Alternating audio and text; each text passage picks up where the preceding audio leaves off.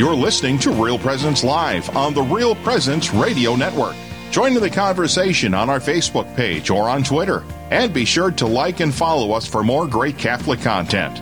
Now, back to the show.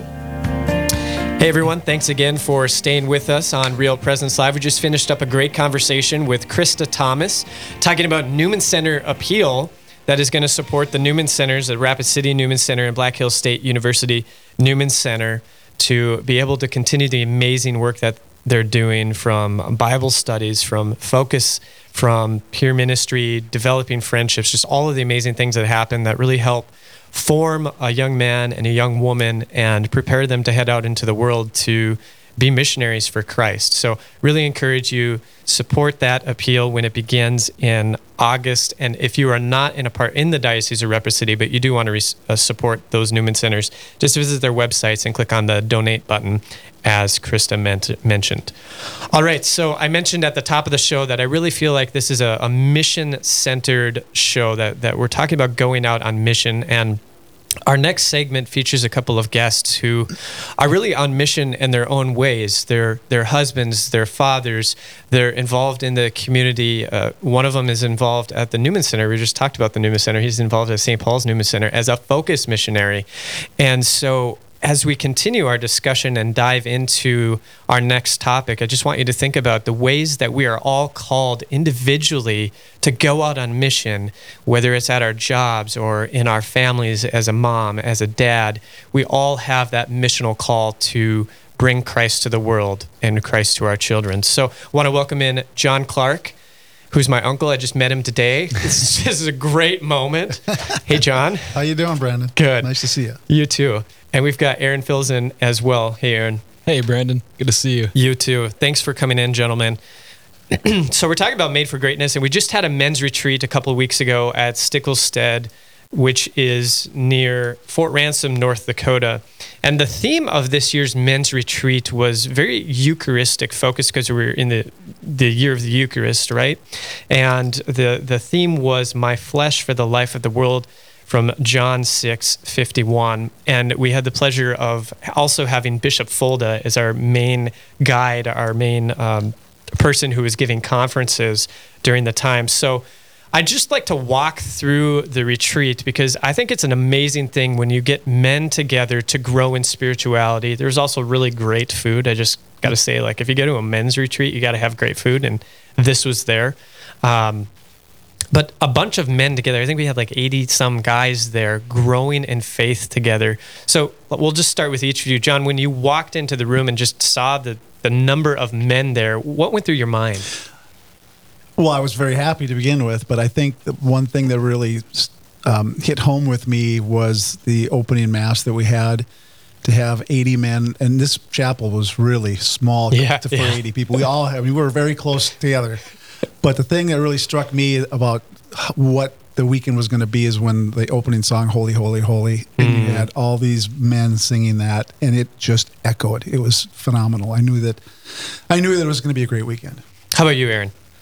Yeah, one of the takeaways uh, as I was walking out after the retreat with a few of the men, we were talking that not many men get the chance to spend three days with a bishop, uh, and especially yeah. three days with 80 other uh, men across the diocese uh, talking about these really important things and how they can grow as men. John, you're a, a, a busy guy, a, a businessman. You have a family. There's lots going on.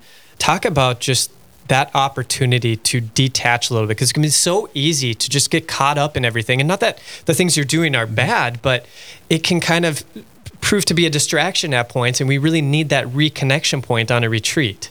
Yeah, you, you said it right on. I mean, it, to to uh, I've been on retreats before, Brandon, and, and what typically happens, it takes me about a day to kind of unplug with all the stuff that's going on, family wise and business wise and so forth. But again, you know, um, it was just it was very very easy to do, and I didn't realize how much I needed it until Sunday night. Hmm. That you know, when I reconnected and had to re-engage, yeah. um, that really really um, showed me how much I needed that. Right. And Aaron, now you're a focused missionary and preparing for the school year coming up. So, how was this retreat for you in thinking about the excitement of the students coming back to campus and really just pushing forward in mission? yeah, it's such an important thing to be able to take a step back from our daily lives and, and the hustle and bustle of, yeah, the demands of fatherhood and work, uh, even when you're working in a, an apostolate or for the church, and, and to be able to uh, let the Lord speak to you And this time of overstimulation, so much distraction.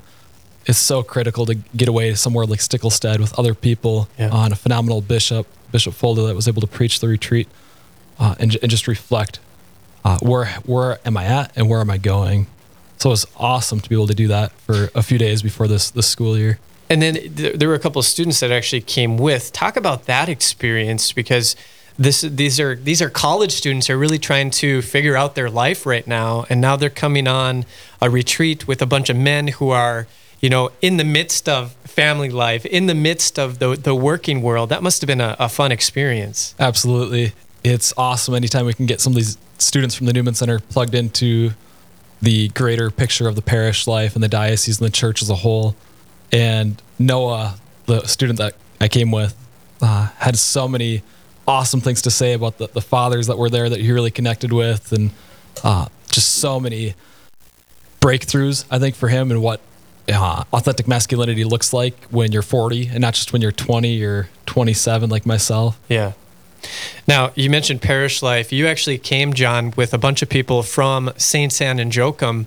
Talk about that experience because when you go back, you know, you're not connected to all these different 80 guys that are coming from all across the diocese, but you do still have those relationships that were hopefully developed and grown within your parish. Most definitely, I think the opportunity to to really get to know the men of the parish, put them all, put us all in one bunk house, that helped. But there was time, um, quiet time, and then time after um, evening prayer where it was more social, and we had we got an opportunity to really visit about a lot of things. And you bring up Noah, Aaron. Um, for somehow he got we sat by each other quite a bit. I don't know if it was intentional or not, but there was a time where we we had all the men from Sts. Anne Joachim, or most of them anyway, and and uh, Noah was sitting down, and he would ask us questions, and we'd just kind of go around the table and kind of give our perspective. It was it's really really kind of neat. Yeah, absolutely. And how do you think that experience with the folks from your parish is going to impact parish life or, or what the men are able to do at Sts. Anne and Joachim? You know, I, I think that the men that were there, um, without question, had a, a sound faith, and I think it really gave us a lot of opportunities to give our, bring our own perspectives and our own thoughts, and uh, really, really uh, talk about subjects uh, that were, were true to our faith. So I think we grew together that way, and I would see I would see us. Um, as a parish family of, and, and group of men, um, to where we'll be able to interact a little bit more, uh, a little more fruitfully, I think. One of the things that we really work hard on when building these retreats is to have a, a masculine things, right? It's a, it's a men's retreat, so we want to make sure that men are coming here and they're able to to feel like men. Um, so we had axe throwing, we had uh, quick draw, we had trap shooting later that night, we had the the gun range open. Talk about that experience um, for for either of you. We had we had liar's dice, we had cards, we had just sitting around with a, a glass of whiskey or a glass of wine. Uh, I'll start with Aaron. Talk about just that experience of like being able to come together as men and and do whatever. That's such a key element to i talk about this all the time and i think that's one of the things that makes focus and newman center is seeing tremendous fruit and vocations and uh, and great marriages starting off in in the college campuses all over is because men are sharing life with each other really intentionally and they're living in cl- close proximity. And that's something that's often lost at the average parish. So things like this are not just good to have but critical to have where men share life with each other uh, and and can really intentionally spend time and ask each other great important questions instead of just in passing after a Sunday mass. I often tell the men uh, that I work with in the community that are working full time that I lead in a men's group that are uh, parishioners all over town that the success of their, their marriage is going to depend on the quality of men that they have in their lives. Amen. Yeah, I just uh, I was mentioning before the break that I just finished a fishing trip to Lake of the Woods with a, a couple of men uh, and their wives and, and our kids and our families have grown up together now. Uh, but we just we spent time out on the boat and on I think it was Friday morning we were doing morning prayer together and fishing and we didn't really catch anything. But it was a great experience nonetheless of being able to connect with my guy friends just out fishing, being in nature and I don't know. I, I mean my experience on a boat with a couple guys is there's not much talking. It's just a, you know, you're just sitting there fishing, and then you'll dive into some conversation. But just that that presence and that that uh, that masculine camaraderie, I think, is really important. What are your thoughts on that, John? Well, I think that's the thing I found really kind of interesting was that um, the retreat was really set up, as you say, with a lot of masculine things, but also an opportunity for quiet time. Mm-hmm. The chapel was open 24, 24 hours a day. Um, everybody's bunkhouse had a porch with an Adirondack chair. So there was time to reflect. I would walk to the to the lodge, and um, I'd walk by uh, cornhole games and axe throwing, and um, groups of men on the porch of the lodge, just laughing away. Yeah. And then I'd go back to my bunkhouse, and I was able to sit quietly on the on the porch and do some reading and reflecting. And so there was just so much for everything. Um, and every man there respected every man's time. Yeah. Well, and we talk about masculine things, right? What's more masculine actually than prayer? There was a walking rosary that we yeah. did. We had that time for silent reflection. Aaron, just your thoughts on that aspect. Yeah, that's so important. I was reading somewhere that the average American's attention span has fallen shorter than that of a mouse or a rat, I think it is. Wow. Because of things like TikTok and social media and this instant gratification and and to say that we're a culture that needs to be instantly gratified is an understatement. Mm-hmm. So this this ability to step away from what's ordinary to us, to get out of work and and get out of town and just be and, and, and have a few days of this time to to be in the countryside and to pray uh, and to be with other men that you know are trying to live a devout life too. It's so important. It's yeah. so important to have that. Absolutely. So I want to dive into some of the biggest takeaways from the retreat, but we do have to step away from for a break. So stay with us to all who are listening. We'll be back and continue our discussion with John and Aaron right after this. This is Real Presence Live, where the focus is not on the evil around us, but on conversion and mercy through the good news that is always good. We're local, engaging, and live on the Real Presence Radio Network. Hi, this is Dr. Ryan Sappo from Lumen Vision in Fargo. Lumen Vision offers vision therapy services for children and adults. Symptoms of poor reading comprehension, headaches, tired eyes, and poor coordination can be indicators of eye movement conditions which affect reading and learning. Eye movement disorders are often undetected by school vision screenings and regular eye exams. For more information about how vision therapy can help treat these conditions, our website is www.lumen.vision. What if you could earn a degree that offers the best of both worlds an MBA and a master's degree in philosophy? The University of Mary offers one degree that combines world class business training with a careful study of life's deepest questions through their combined MBA, MA, and philosophy program. By earning one degree in both philosophy and business online, you will rigorously engage the big ideas needed to address professional challenges. Visit CatholicProfessional.life.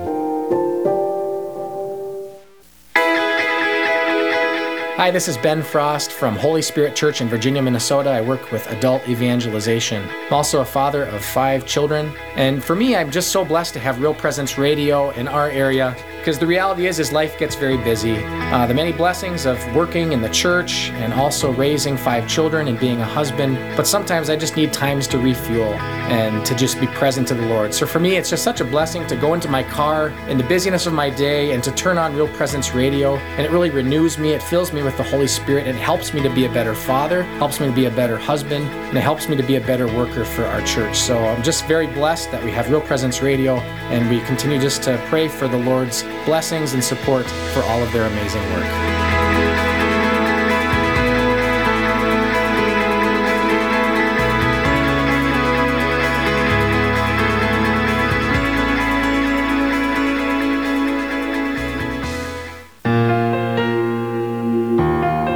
This is Real Presence Live on the RPR Network. bringing you stories of faith and hope through local hosts and guests from across the upper Midwest. Now, back to the show. Thanks for staying with us on the RPR Network. This is Real Presence Live. You're listening to this morning and continuing our discussion with Aaron Filzen and John Clark about the Made for Greatness men's retreat that we had a couple weeks ago that uh, just really was profound in its ability to bring men together from all walks of life to grow in u- unique spirituality because we all have a different spirituality. There's a, there's always a different way the lord is working with us and talking to us and being able to bring that back out on mission in our different walks of life. So gentlemen thanks so much for staying with us and being here this morning Yeah, great to be with you, Brandon. Our pleasure. John, we talked before break a little bit about uh, the masculineness of spirituality, of prayer time, going on the walking rosary, having that time for just reflection, having adoration, mass, all of those different things. Your thoughts on on all of that in growth of of, of masculine spirituality? Yeah, f- from for me, Brandon, I think that in the in the first session, the bishop talked about you know step away and rest, but ask yourself what are you looking for out of this, mm. and and pray about it. And so one of the first things that I did is I'd really have to look inside myself. What am I really taking away from this? Um, you know, it's, it's I like the idea of, of having all these activities. I like the social hours. Um, one of the highlights was um, on the first on Friday night, I believe, was Bishop uh, Folda joined us at a ta- at a table, and, and it was just a real. We laughed a lot and we joked a lot, and it was really a lot of fun. Um, but that for me, it really it, it gave me time throughout the day to step back. Each morning, I would say I'd say prayers in the chapel all by myself, and that was really special. With Jesus was right there. You you know, it was like a, an hour of adoration every morning, uh, and then to come back at at uh, uh, for morning prayer as a group that was fantastic. Yeah. Um, during the last the second session of, of Eucharistic adoration, the bishop gave a talk that really um, talked to every man there about true um, struggles for men in their lives with the with the evil one and with sin, and really made me feel that you know I'm not alone in my struggles. And I, I have I like to think that all the other men that were there really felt the wits to the same thing, and and the focusing on Jesus right in the altar and, and hear those words really really opened uh, opened my heart. Yeah. So for me, I, I didn't get to hear all of the the conferences because I was helping you know set different things up. But what I really loved about the layout of the retreat is there was a foundation in prayer. Everything started and ended with prayer, and prayer was mixed in throughout the day. And it really gave me insight to the structure for a day. Now, I'm not a cloistered person, right? I'm not not I can't just sit and and pray all day, I guess, in prayer. Um, and I'm not a hermit. I have kids. I have a wife, right? Uh, I have a job. But it did give me an insight into structuring prayer into my day at the start of the day, at the end of the day, and finding times actually during the day where I could step out, you know, of what I'm doing for a few minutes and just do a bit of a reset. I think it's so important to just have everything, you know, be foundationed in prayer have have that foundation of prayer. There was i was on a cursillo one time. I still remember this. You were giving one of the talks um, i'm sorry i don't know. Royal. yeah yes. And you had talked about how you were talking with andrew your son one time about prayer. Yeah. and i still remember this. He's like he's like dad so if you start your day in the sign of the cross and you end your day with the sign of the cross does that mean your whole day is is in prayer and that was just really profound to me because really as Catholics and as men who are are leading our families, it really should be that way. We really mm-hmm. should be able to cultivate a spirit of prayer so that we are open to the movements of the Holy Spirit, we're at peace and we can lead well. Can what do you think about that? Oh, absolutely. Yeah, there's there's plenty of men that you know I, I work with and that leave the Newman Centers and graduate and get a full time work, and then they start to flounder in their their faith. And the first question you always go to is, "What's your prayer life look like? How much Yeah. are you praying?" And then there's other men that are that are killing it uh, in the parishes, and they're doing really well, and and the family life is going well. the first question I ask them is, "How's your prayer? What's that look like?" And there's always a correlation to the, the men that are able to remain on mission and, and live a devout life have a, a daily prayer life, not just a weekly prayer life. Yeah. And that's that's such a critical, um, yeah, component of being Catholic. It's it's like prayer is a Catholic's breath. You know, without without us breathing, we're not going to live, and without us praying, we're not going to we're going to cease to be Catholic in this this climate and this culture. And even even if we were in a culture more like Christendom, so you still can't live without prayer. Yeah, and I know you have a daily prayer life, but but talk about the takeaway of that, incorporating all of that into your prayer life, and and um, just ha- having it grow and, and blossom even more. There were two things that, that the bishop said in his talks, and I wrote made a, made a note, and I keep going back to it. and the, the, he asked the men. He, he gave a, a you know kind of a, a story, and he said uh, it, at the end he said, "The question is, are you going to follow Jesus, or are you just going to be happy interacting with him every so often?" Ooh. And I'm going, you know, that's that's Ooh. really true because Yeah. we're all followers of Christ, right? Yeah. Are we? Right. So it made me. I think by taking that, it really, I really focused on my prayer time to to be present and to you know really understand the distractions, but being able to pull back and why was that distraction there, and maybe I need to take something from that as, as well. So we can acknowledge acknowledge that. You know. Yeah. So we have about five minutes left, guys. I'd just like to talk about some of your biggest takeaways. Aaron, I'll start with you from from the conferences, from from the retreat as a whole. You know, what are some of the things that stood out to you that you think would be really good for our listeners to hear? Yeah, Bishop talked about a few saints that, and you know, you can look through so many of the saints and what gave them the strength to live a devout life and a heroic life in the midst of incredible persecution uh, was their reliance and their devotion to the Eucharist. And yeah, I think the the things that matter most in life should we, we should give them priority. They should be they should not be at the mercy of the things that matter least in life. And as men of God, as followers of Christ, it's like these a life of prayer, a life of, of brotherhood. These are things that, that matter most, and they might not always get the most time because of family, the demands of work and, and life.